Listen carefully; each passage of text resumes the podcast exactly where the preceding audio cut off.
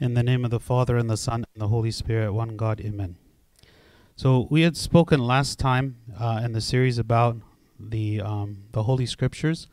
Uh, we spoke about uh, the biblical interpretation and how that it's very important for us that when we read the Bible, that we read it with an understanding, uh, and, and, and that understanding sometimes is not clear and obvious. Sometimes we... Uh, sometimes what is kind of what we would consider the, the first understanding or interpretation that we would have about something isn't necessarily what is actually the true meaning. And so we spoke about how all throughout the history of the church, uh, there have been the need for people to explain and expand and expound on what is it that the Scripture is actually saying. We spoke about the importance of the early church fathers, of the practice of the early church, and so on. We stopped here uh, at this uh, two schools of biblical interpretation.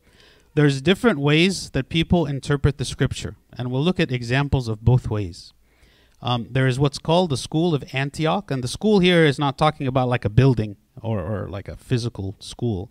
It's more of like a, the philosophy, like the school is in the, the style, the technique, the way of, of interpretation. There is the school of Antioch, and there is the school of Alexandria. The school of Antioch is uses what's more of a literal, historical interpretation of the Bible. So they tend to look at the Scripture and the stories in the Scripture at face value and say, this is what happened, right? And this is the moral lessons we can learn. Here are the, you know, the historical events that happen and so on. The school of Alexandria, of which the Coptic Church is, is a part, um, doesn't deny the historical and the literal understanding of the Scripture, but it also applies kind of a deeper meaning to things, okay? Uh, to look at something in an allegorical way, as a story, as having symbolism, and how that symbolism is is uh, kind of maybe reflecting a, a greater lesson, right? Something that is beyond the literal words, but something that represents something else, right? And, and that God is communicating to us through these stories and through these events something deeper than what is just at face value um, in, in the writing, okay? So the school of Antioch was a Christian theological institution in Syria. This is why it's called the School of Antioch, because it's kind of its basis is there um, in Syria. Traditionally founded in about two hundred A D, that stressed the literal interpretation of the Bible and the completeness of Christ's humanity. Flourishing in the fourth to sixth century, the School of Antioch produced several significant theologians, including one of the most famous of which is Saint John Chrysostom. Right? So Saint John Chrysostom, if you're familiar with his writings, okay, he was the patriarch of Constantinople. Um, he has very, very, very like rich writings, very many writings about many subjects. When you read his writings, one thing that, that kind of strikes you is all of his writings are related to like things like morality. Like he'll tell you, this is how you should behave, this is how, how you should not behave, this is how you should act, this is how you should live, this is, you know, and using examples from the Scripture, of course, to, um, to support what is it that he is saying, okay? He is of the school of Antioch. So many of his, of his writings are, are focused on practical application, practical life, based on examples of things that happen in the Scripture, um, and so on. The School of Alexandria, on the other hand, was the first Christian institution of higher learning founded in the mid-second century A D in Alexandria. So actually the, the, the School of Alexandria predates the School of Antioch. Under its earliest known leaders, Pentinus, Saint Clement, and Origen, it became a leading center of the allegorical method of biblical interpretation. The theologians of the School of Alexandria adopted the allegorical interpretation of the Old Testament. Okay, so that means that when they would read the Old Testament, they read it not just as Uh, like literally here are the stories and the events, but what do they mean? What is a deeper insight that we could gain by looking deeper into the story? They did not depreciate or abolish the literal, the literal or historical meaning, but identified the hidden and spiritual meanings in the text, okay? What are some of the roles of, of these traditions in the Bible, okay? Um, sorry, yeah. Christ interpreted allegorically the brazen serpent. So here's some examples. The brazen serpent. What is the brazen serpent? Okay, the brazen serpent was uh, something that happened in Numbers chapter twenty-one to Moses, who God had sent like a plague in the people, and and and God said to Moses to have this bronze serpent that he would hold, and everyone who would see this bronze serpent. So there was these snakes that were like, had bit people, and they were poisoned and they were dying, okay? So he said to Moses, have this bronze serpent, and everyone who looks upon this bronze serpent on this pole will be saved, okay? So it says, so Moses made a bronze serpent and put it on a pole, and so it was. If a serpent had bitten anyone, when he looked at the bronze serpent, he lived. So this is an event that happened in the Old Testament. And there's no explanation as to why. Why, if there are serpents that are biting people and they're being poisoned and dying from the serpent's bite, why is it that God would ask Moses to make a bronze serpent, right? And everyone who looks at that serpent would be healed from the venom of the serpents. It seems kind of a strange thing, right? You can take that as on literal, okay, that's what happened. That's what that's what God said to do, and we're going to do what God said, okay? But in this case, Christ himself, right, gave an exposition about this. So he mentioned it in John in John chapter three. He says, and um, as as Moses lifted up the the serpent in the wilderness, even so must the Son of Man be lifted up, that whoever believes in him should not perish but have eternal life. So what does that bronze serpent represent? The bronze serpent represents Christ himself, who was lifted up on the cross. And why is it a serpent? Because Christ is the one who bore the sin of the world on himself. So just as sin was the cause of death in everyone, right, as though they are getting bitten by these serpents and dying because of the sin that they committed, Christ took the sin on himself, so he is also represented as a serpent, but he is a serpent that is lifted up, and everyone who looks at him is actually saved and delivered from the the the, the death of the of the of the poison of the serpent. This is why, if you are familiar, whenever you see the bishop come Um, in, into the liturgy, you might see sometimes a deacon who is holding this bronze serpent with like this red ribbon uh, behind the bishop wherever he goes, right? Why? Because the bishop is the representative of Christ, okay? And as a representative of Christ, he represents salvation. And so, just as here Christ said about himself that he is the fulfillment of that symbol in the Old Testament, that he will be lifted up on the cross, and everyone who looks to him, who looks to Christ, will be saved. So also we have the bronze serpent in the church whenever the bishop is here, so that it's like he is a representation of Christ, that we, we remember this story. Okay? So this is an example of an allegorical interpretation, something that the Bible itself explains. Right? There are some things where in the Bible, like something will happen in the Old Testament, there's really not any explanation as to like what this means. But then later on, maybe in the New Testament, uh, Christ or uh, or Saint Paul, one of the apostles, refers back to an event that happened in the Old Testament and says, hey, this is what it actually means. This is the significance of it. So we see the allegorical interpretation is not something that, you know, human beings invented. No, it's actually something that the way that God wrote the scripture includes these allegories, includes these symbolic events that God communicates to us through these stories, right, that maybe have multiple layers of meaning. Christ also compared himself with Jonah the prophet. Okay, he said, um, for as Jonah was three days and three nights in the belly of the great fish, so will the Son of Man be three days and three nights in the heart of the earth. The men of Nineveh will rise up in the judgment with this generation and condemn it, because they repented at the preaching of Jonah, and indeed a greater than Jonah is here. Right? So what does it mean? Okay? So he's saying one of the symbols behind Jonah, the prophet. So again, if you read the book of Jonah, and you're like, okay, well, why did God allow Jonah to be swallowed by a fish? Like, that's not anything that's ever happened to anyone, even in the Bible. Why in this specific situation did God allow Jonah the prophet to be swallowed by a fish and to be in there for three days under the ocean, right? So here, Christ is giving us some insight.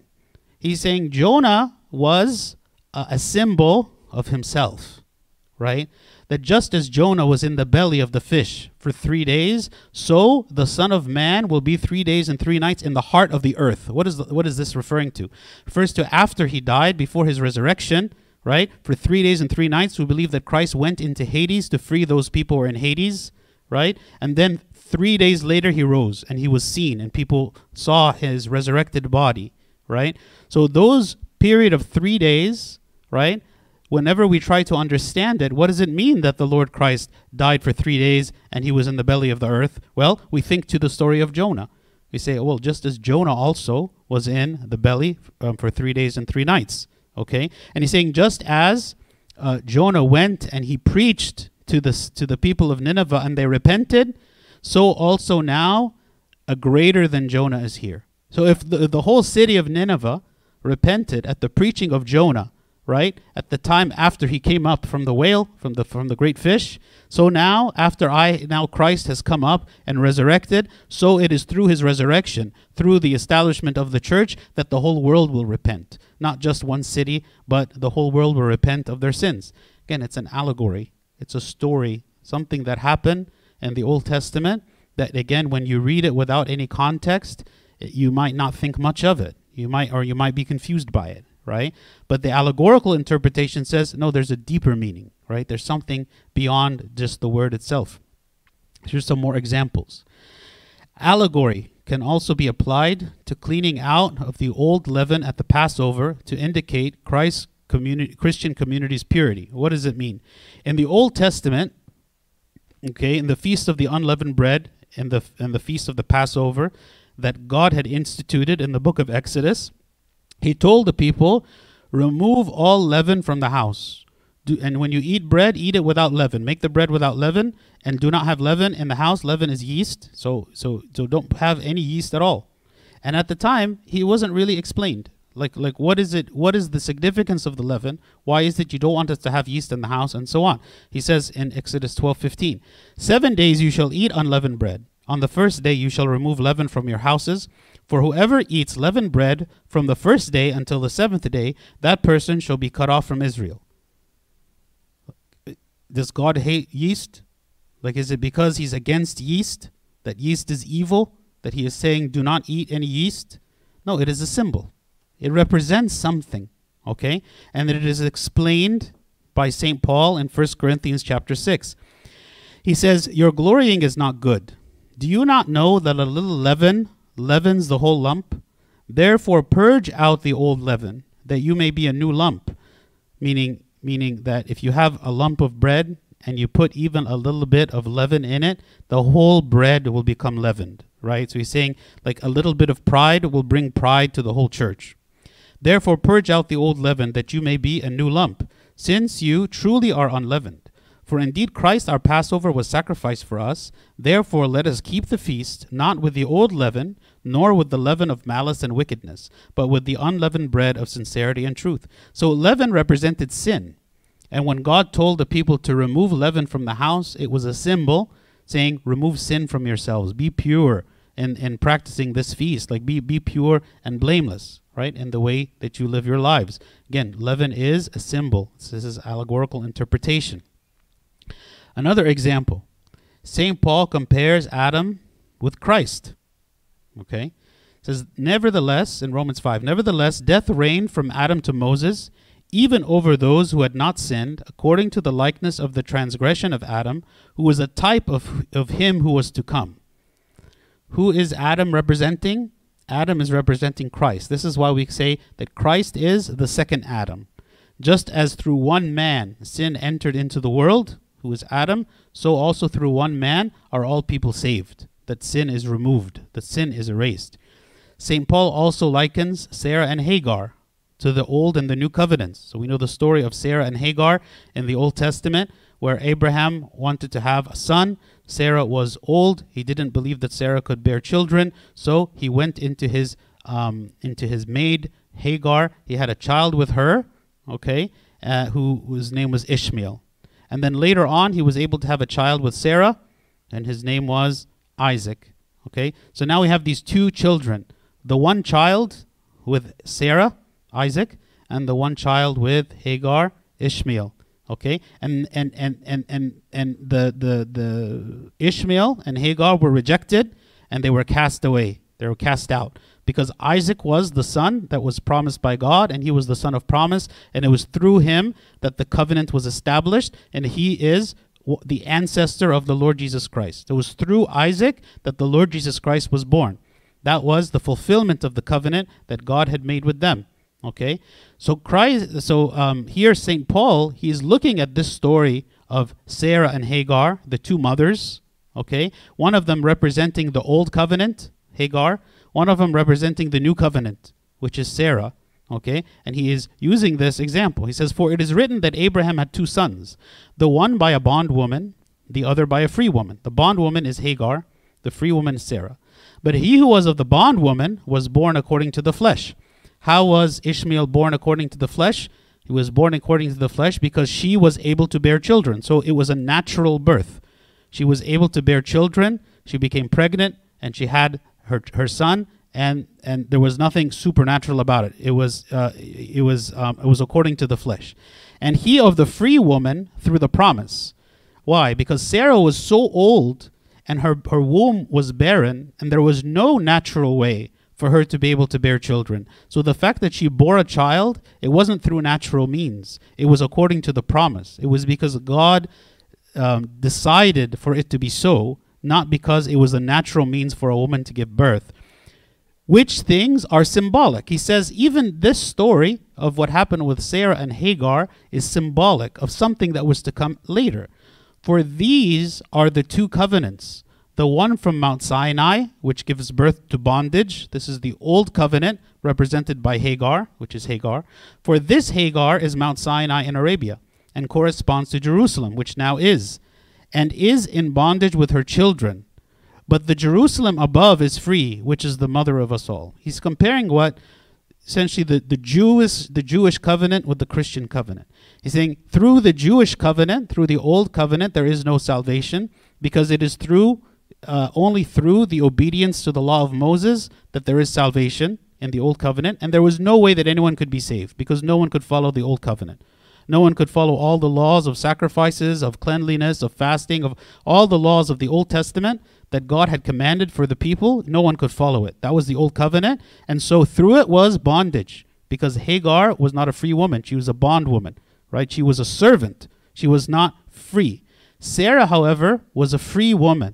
Okay, she was the wife of Abraham, and it was through him that she had Isaac, who was a representative of Christ, and it was through Christ that the new covenant was established, which granted us salvation through the grace of God and not through the literal following of the commandments of the law. Okay, so I know that's a lot of stuff to say. Um, but what I'm trying to say is that there is allegory. Okay, there is allegory.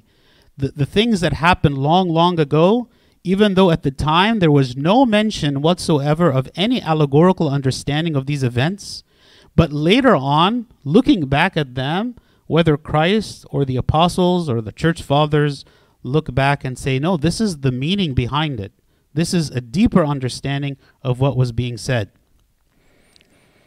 Here are some things that the church fathers say. Origen, he said Rebecca. Okay, Rebecca is um, the wife of Isaac. Rebecca came to draw water from the well, and because she went every day, it was possible for her to be found by Abraham's servant and to be married to Isaac. You think that these are myths and that the Holy Spirit only records history and the scriptures? Here is an instruction for the soul and spiritual teaching, which instructs you to come daily to the wells of scriptures. All that has been written points to mysteries. Christ wishes to wed you too, and for that reason sends his servant to you. This servant is the word of the prophets. You cannot be wed to Christ if you have not first received them. So what is he saying? He's taking the story of how Isaac became married to Rebekah. Isaac became married to Rebekah because Abraham sent a servant to go and find a wife for his son Isaac. And he went to this place where there, was these, there were these wells. And Rebekah would go out every day to fetch water from the well. And unless she had gone out at that moment when the servant of Abraham was there, he would not have met her, he would not have found her, and he, he, he would not have brought her to marry Abraham's son, Isaac. Okay, so here Origen is making an allegorical understanding of this story. He's saying, how can we understand this in a spiritual way? Okay, so he's saying what? Uh, she went every day, okay? Uh, you think that these are myths and that the Holy Spirit only records history? No, he's saying the Holy Spirit is not just talking about historical event that happened. There is a spiritual understanding. Here is instruction for the soul and spiritual teaching, which instructs you to come daily to the wells of Scripture. So he says the wells represent one, like the Word of God. Like, come to the well, come to the Word of God, come to the place of understanding, come to the place where you will be filled and nourished, as Christ himself said that he is the fountain of the living water. When the Samaritan woman came to the well so that she could draw water, he said, why do you come to the well when I am the fountain? Come to me and you will never have any shortage um, of water. So he's saying Christ also wants to wed us, just as I, as Isaac was to wed Rebekah. So Christ wants to wed us. He wants us to come to the well so that we can be wed to him, just as when Rebekah came to the well and she became wed to Isaac. This is, again, another example of allegorical interpretation. Saint Ambrose, he has this famous explanation for the parable of the Good Samaritan. Okay, I think many of us are familiar with the parable of the Good Samaritan. The parable of the Good Samaritan pretty much is a parable that the Lord Christ gave when he was asked, who is my neighbor? Right? When, when he was saying the greatest commandment, it says, love the Lord your God with all your heart, all your soul, all your mind, and to love your neighbor as yourself. So somebody asked him, so who is my neighbor? You're saying that I need to love my neighbor as myself. Who is my neighbor? So he then said this parable that we now know as the parable of the Good Samaritan. And in this parable, you had this man uh, who was coming from Jerusalem to Jericho, and he was walking down the road. He was uh, attacked by thieves, and he and they robbed him, and they left him for dead on the road. And it so happened that there was a priest that came by and a Levite that came by, and they left the man for dead. They didn't help him. But then the third person to come by was the Samaritan man. And the Samaritans are the enemies of the Israelites. But even though this Samaritan man is an enemy, he still showed kindness to this Israelite, and he, he, he, he took care of him. He cared for his wounds. He put him on his donkey. He took him to the inn. He paid money to the innkeeper to take care of him, and then he left and said, when I come again, I will take care of the rest of his needs. That was the parable. And so when Christ said the story, the focus of the story was, this is how you are a good neighbor. You want to be a good neighbor? Do likewise. This is how you serve one another. This is how you are a good neighbor. The church fathers took this parable and said there is a deeper meaning as well, okay? This is what Saint Ambrose says about this. He says, for Jericho is a figure of this world to which Adam, cast forth from paradise, the heavenly Jerusalem, because of sin, descended. So what does he say? This man who was mugged on the road, what does he represent? He represents all of humanity, okay? And he started out in Jerusalem. Jerusalem is the city of God, which represents heaven, and it's up on a mountain. And then the man was descending this mountain to the city of Jericho, which represents the fall of man. This man who was created in, in, in perfection, in the city of God, he fell, okay? And, he, and now that he is walking on the road, okay, what happens? For he was far changed from that Adam who had lived in untroubled blessedness, when he descended to earthly sinfulness and fell among robbers, and he would not have fallen among them had he not exposed himself to them through turning away from what God had laid down for him. So he is now fallen into sin. This, this man who represents all of us, represents um, all of humanity. Who are these robbers, if not the angels of night and of darkness, who will at times change themselves into angels of light, but cannot remain so?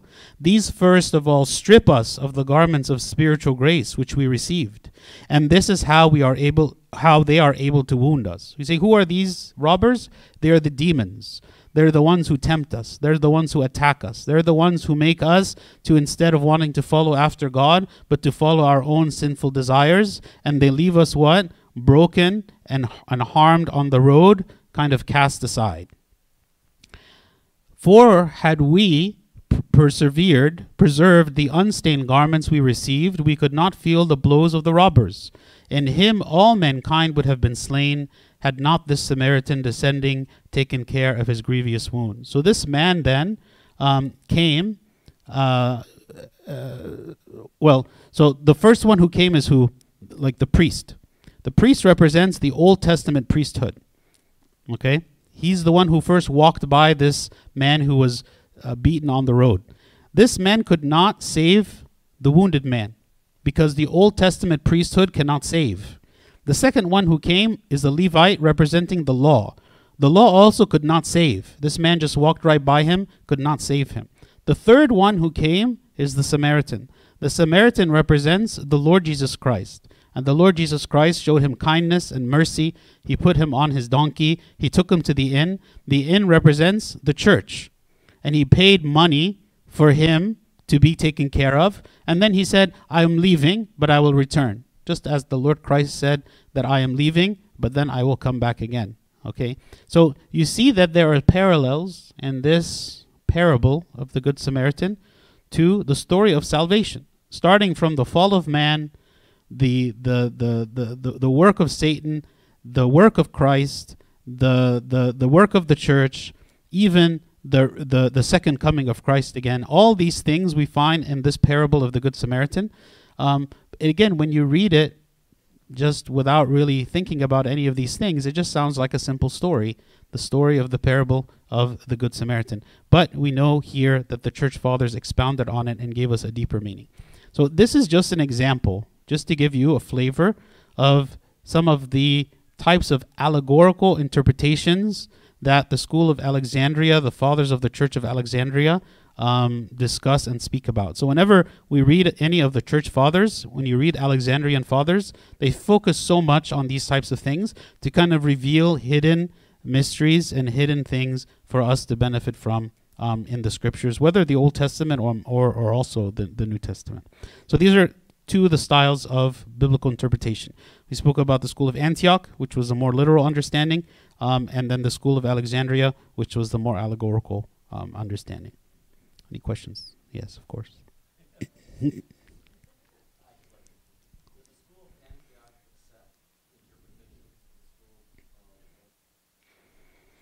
So I, there, there are th all of the fathers before the fifth century are are shared between the two of us. So it's not that they reject these understandings, but that is, um, is not that's that's not their their typical style of of looking into it. But they don't reject it.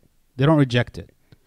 Yeah, because we, we, we the the school of Antioch, the fathers before the the schism that happened in the fifth century, they are also our fathers. And and the the fathers, the Alexandrian fathers, are also their fathers, but but based on kind of like the style or the the area, they they they thought about the scriptures in a certain way, and so they they had a kind of a common way of interpreting based on the region that they were from. But no, we don't reject. Like we don't reject their interpretations either. Um, but but they just have they have different styles.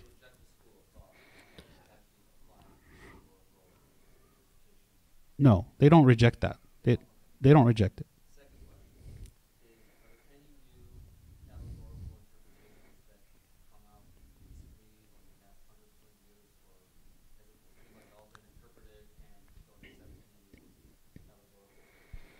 So a lot of what we speak about interpretations, what are they? They are meditations, right? A meditation is how can I read um, the scripture and, and find some beautiful symbolic meanings in it, okay?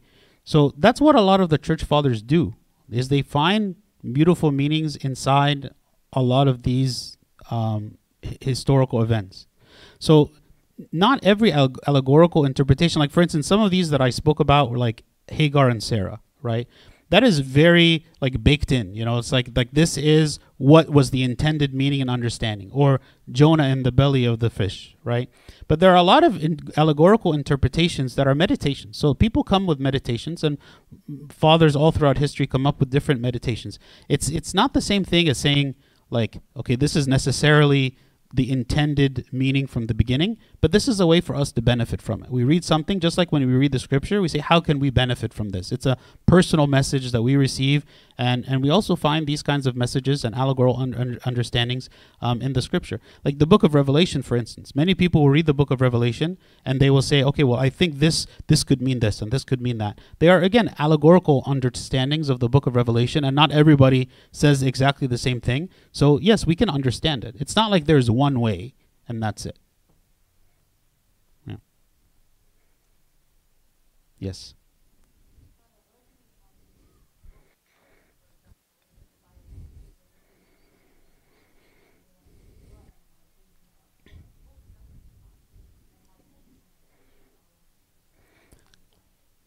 Yes, so the writings of the church fathers, there's many, many, many different kinds of writings from many different people. Some of the writings were about a specific topic, and some of the writings were specifically commentary on scripture. But most of them were not commentary. Like most of them were not like, you know, Saint John Chrysostom, or he's going to say, I'm going to write to you about this entire book of the Bible and go verse by verse and explain what it means. Typically, that's not what you will find when we try to find the writings of the church fathers.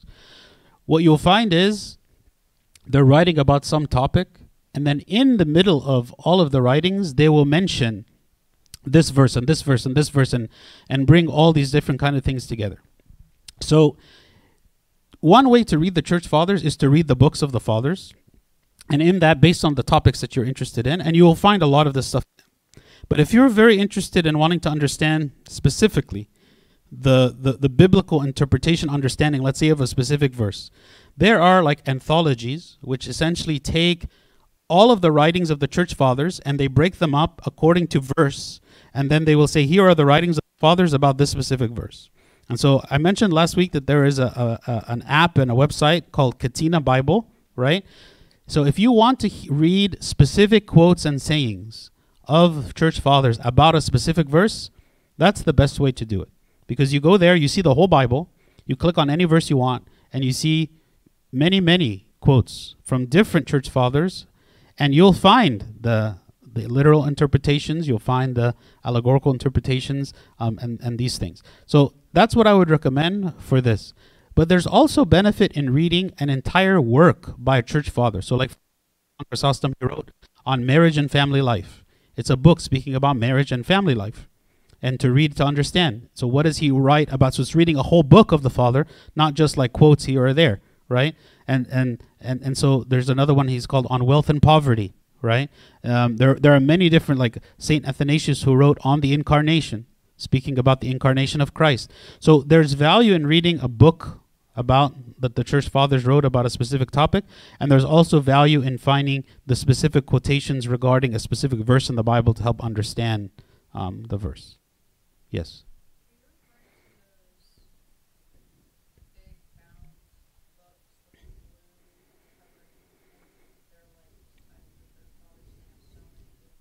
Volumes. So there are different, there's different um, anthologies. There's the, the blue one you're talking about is called, I think, the Church Fathers, and they have like over a hundred volumes, okay? And they have the full writings of many, many fathers, which are, those are very good. Um, there's, uh, there's smaller ones. There's one called Ancient Ch uh, Church Writers. There's one called, uh, uh, th there's another anthology series called, um, uh, it escapes my mind right now. But, but the, the nice thing about the Catena is it, it it takes from all of those and it, it puts them in a digital resource that's free, okay? So I, I have the Church Fathers series, and so whenever you want to read something kind of at length, that's that's the best place to go and just find, hey, what did, I want to read a book by so-and-so saint uh, wrote about this topic or about this subject. I just want to read the whole book. You know, you can read it as a book. But if you want to understand specifically, hey, what does this verse mean? Or what did the church think about this specific thing? Then those, um, like the Catena app is, is probably the best way to find it quickly. Because if you try to find the equivalent thing in the, all those books, it'll be hard to find. It'll be hard to find, yeah. Okay. Okay, let's pray.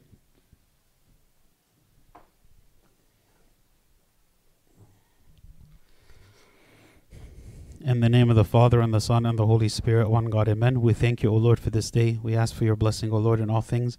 We ask, O God, that you be with us, and you protect us, and you lead us, O Lord, to heaven, your, to your heavenly kingdom. Through the prayers of Saint Mary, Archangel Michael, Saint Paul, Saint Mark, and all your saints, hear us as we pray thankfully. Our Father, who art in heaven, hallowed be thy name. Thy kingdom come, thy will be done, on earth as it is in heaven. Give us this day our daily bread, and forgive us our trespasses, as we forgive those who trespass against us. And lead us not to temptation, but deliver us from evil. And in Christ Christ Jesus our Lord, for thine is the kingdom, power, and the glory forever and ever. Amen. The love of God the Father, the grace of the only begotten Son, our Lord God and Savior Jesus Christ, the communion of the gift of the Holy Spirit be with you all. Go in peace. The peace of the Lord be with you all. Amen.